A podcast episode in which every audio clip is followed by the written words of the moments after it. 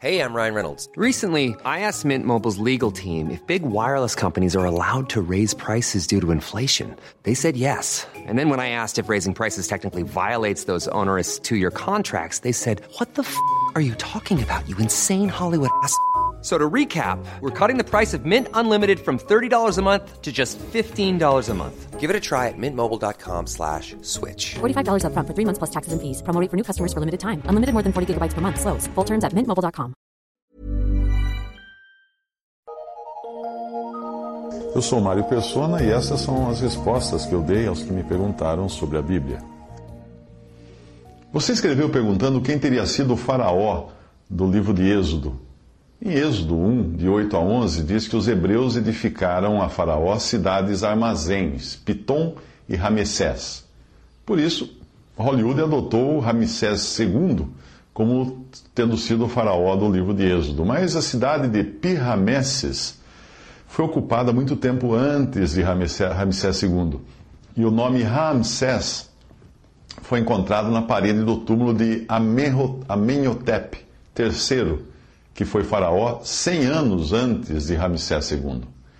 Em 1 Reis 6.1 diz que Salomão começou a construir o templo no quarto ano do seu reinado, 480 anos após o Êxodo.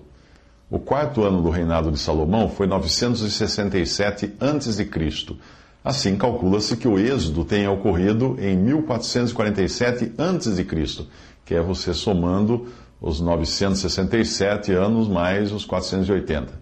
Ramsés II começou a reinar em cerca do ano 1290 a.C. Portanto, ele não podia ter sido o faraó do, do Êxodo, do livro de Êxodo. Existem dois outros candidatos para serem esse faraó do livro de Êxodo. Existe Amenhotep II, que viveu entre 1450 e 1425 a.C. As datas antes de Cristo você conta de trás para frente, ok? Uh, existe o, o, filho, o filho de Tuti, que ele era filho de Tutmés III, né? Amenhotep era filho de Tutmés III, que viveu de 1490 a 1450. Pode ser um dos dois, um desses dois faraós, Amenhotep II ou Tutmés III. Quando Moisés nasceu, 80 anos antes do Êxodo, o faraó era Tutmés I. A sua filha de Tutmés I casou-se com um filho adotivo que assumiu uh, o, o trono como Tutmés II. Mas, segundo a história, quem mandava ali era a patroa. Uh, Tutmés II estava no trono quando Moisés fugiu do Egito aos 40 anos de idade. O historiador hebreu Joséfo escreveu que o faraó de quando Moisés fugiu do Egito morreu e um novo faraó tomou seu lugar. Portanto, Tutmés III reinou ao lado da esposa de seu pai, que não era sua mãe. E quando ela morreu, Tutmés III mandou até raspar todas as referências a ela nos monumentos lá do Egito. Imagina como a mulher era amada, né? A data da saída dos hebreus do Egito coincide com a data da morte de Tutmés III. Ele pode ter morrido no mar e o fato de a sua múmia existir hoje pode ser explicado da seguinte maneira. Isso é o texto agora de Êxodo 14:30. Assim o Senhor naquele dia salvou Israel da mão dos egípcios. E Israel viu os egípcios mortos na praia do mar. Portanto, se ele morreu no mar, o corpo dele pode ter sido resgatado.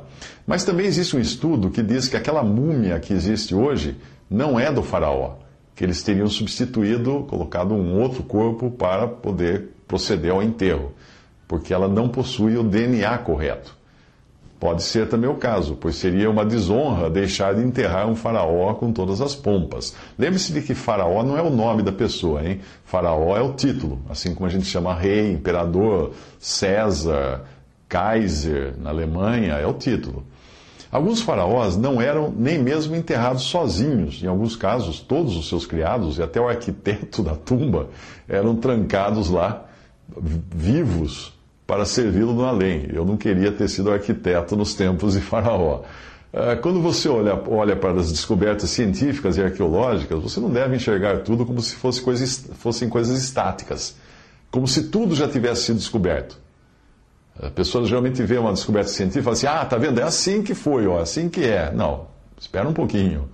Tente ler O Tesouro da Juventude edição de 1955, que é a coleção que meu pai comprou para mim no ano que eu nasci, e você vai ver quanta bobagem era mostrada no Tesouro da Juventude, chamada de ciência.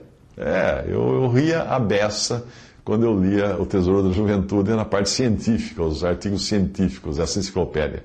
O mesmo ocorre com a arqueologia. Todos os dias existem novas descobertas. Os céticos não creem em Adão, porque a arqueologia no estado, no estado atual, no estágio atual, ainda não encontrou uma múmia de um homem sem umbigo, porque daí eles iriam dizer que, que aí existiu Adão. Mas a posição dos céticos me, me faz sempre lembrar a velhinha no sertão do Nordeste, quando os netos a levaram para ver um helicóptero que tinha pousado no vilarejo. Nunca antes tinha acontecido um negócio desse ali.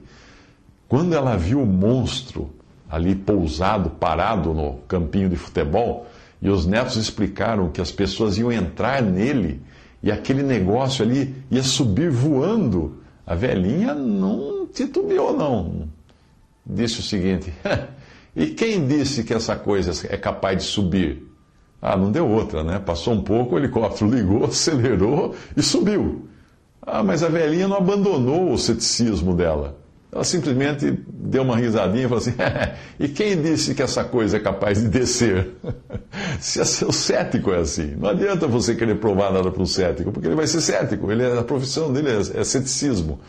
Se a ciência muda tanto, o que dizer então dos documentários sobre a Bíblia, que uns dizem que o faraó era um, que era outro, outros dizem que era outro? Eles geralmente costumam seguir as descobertas científicas daquele momento, como fazem também os filmes, os livros e as novelas com os temas bíblicos. Por isso eu nem assisto filmes, novelas ou documentários sobre os personagens da Bíblia. Esses últimos, né, os documentários, eu apenas assisto quando são de arqueologia, de costumes da época antiga, para ver o figurino e coisa assim. Mas sabendo também que amanhã podem mudar com novas descobertas. Já os filmes e novelas, né, tipo de entretenimento bíblico, eh, que vem em filmes e novelas e romances com temas bíblicos, eu, eu evito mesmo, porque geralmente eles trazem tantos erros que esses erros acabarão influenciando a minha mente na hora da minha leitura da Bíblia. Eu vou ser influenciado por uma bobagem que o autor da novela escreveu e, e criou lá na novela. Quando eu estiver lendo a Bíblia, eu assim: ah, mas não é bem isso que deve ter acontecido. Às vezes, até mesmo música cristã vem com erros. Quando me converti, eu costumava ouvir um hino cuja letra dizia: As 99 deixou no aprisco de, tempos depois, eu fui descobrir na Bíblia que as 99 foram deixadas no deserto, não no aprisco. Será que você já se deu conta do quanto é influenciado por músicas, livros e filmes de temas bíblicos? Pois é, nem tudo aquilo que é vendido como cristão ou evangélico é bom. Sabe aquele calendário com Jesus de olhos azuis e cabelos longos que você vê nas paredes por aí? Jesus não era europeu. E a Bíblia diz que é vergonhoso para o homem ter cabelos longos. Num desenho animado uma vez, que eu vi do Filho Pródigo, né? Que é esse desenho com a historinha para criança, do Filho Pródigo. Olha que bonitinho, vamos ver o desenho. No desenho, um cãozinho saiu correndo ao encontro do filho pródigo, saltou nos seus braços e lambeu seu rosto, todo alegre, balançando o rabo. Mas no Evangelho, é o pai quem corre, é o pai quem abraça, é o pai quem beija o filho que voltou para o lar. Num livro para crianças também, uh, eu vi Saulo, livro com desenhos, né, desenhos bíblicos para crianças, eu vi Saulo caindo do cavalo no caminho de Damasco, mas Saulo não caiu do cavalo quando ele ia para Damasco, prender os cristãos. Ao menos não caiu literalmente. E tem um outro detalhe: os israelitas não usavam cavalos, porque Deus havia proibido usar cavalo e, e, eh, criar cavalos, né? Salomão errou quando criou muitos cavalos. Os israelitas usavam jumentos, mulas, mulos, burros para cavalgar, mas não cavalos. Os outros povos usavam cavalos. Uh, tem, tem, tem, um filme também cristão muito antigo em que Noé aparece se esforçando para acionar o mecanismo que fecha a porta da arca na hora que começa a chover, que vai começar o dilúvio. É Noé fazendo aquela força tremenda, girando aquelas rodas, aquelas roldanas para fechar a porta da arca. Mas na Bíblia, A Bíblia diz que foi Deus quem fechou a porta da arca. Olha, olha a bagunça que causa na cabeça do leitor da Bíblia depois de ver um filme desses. Em Hollywood, Sansão, todos os filmes de Sansão que faziam em Hollywood, Sansão era sempre o artista mais musculoso, né? o cara mais saradão. Mas na Bíblia ninguém sabia de onde vinha a força de Sansão. Portanto, ele não era uma montanha de músculos, ele era um homem comum. Porque a Bíblia fala: ninguém sabia de onde vinha a sua força. Num, num filme sobre o evangelho de Judas, eh, sobre o evangelho, os evangelhos, a Bíblia, Judas se jogava no fogo do altar para morrer. Mas a Bíblia diz que ele se enforcou e diz também que o seu corpo caiu de grande altura e se partiu ao meio. Quantos reis magos você vê no presépio no Natal ou nas dramatizações dos evangelhos feitas em algumas igrejas por aí? Quantos reis magos você vê? A Bíblia não diz que eram três. E também eles não visitaram um bebê numa manjedoura. Eles visitaram um menino de pelo menos dois anos de idade. Sim, quando eles chegaram lá, já era um menino crescido. E Maria estava em casa com o menino. Os escritores, ilustradores, roteiristas, artistas, diretores contratados para produzir obras comerciais com temas cristãos, geralmente são incrédulos e alguns deles são até ateus como é, é o diretor de um filme sobre Noé, um filme moderno sobre Noé, que eu pretendo nem, nem assistir, e um outro filme também sobre José, que foi lançado nos últimos anos. Esse diretor é ateu, fazendo filme bíblico. Com, com, filmes e novelas desse tipo, você aprende alguma coisinha sobre figurino, arquitetura antiga, etc. Mas você não aprende a verdade. E nem as pessoas na Bíblia seriam como essas pessoas que aparecem no, nos filmes de Hollywood, porque você tem que pegar pessoas muito bonitas para colocar no lugar dos, dos personagens principais ali. Ao contrário, se você assistir esses filmes e novelas, você será influenciado pelos erros, porque para atrair o público, os, os, os, autores desses filmes e novelas precisam inventar personagens, precisam inventar enredos, precisam inventar intrigas que não estão na Bíblia. E você vai acabar acreditando que aquilo está na Bíblia quando não está. Vai atrapalhar a sua leitura bíblica e a sua comunhão com Deus. O homem natural não é capaz de entender as coisas de Deus porque elas se discernem espiritualmente, fala em 1 Coríntios 12, 14 quanto menos um homem ateu ou incrédulo. Portanto, nem tudo o que traz o selo evangélico ou cristão é bom, nem tudo. Quando o assunto é a palavra de Deus, é melhor você não se deixar levar pela arte dos incrédulos e pela sabedoria do mundo. Essas não estão com nada quando comparadas com a Bíblia.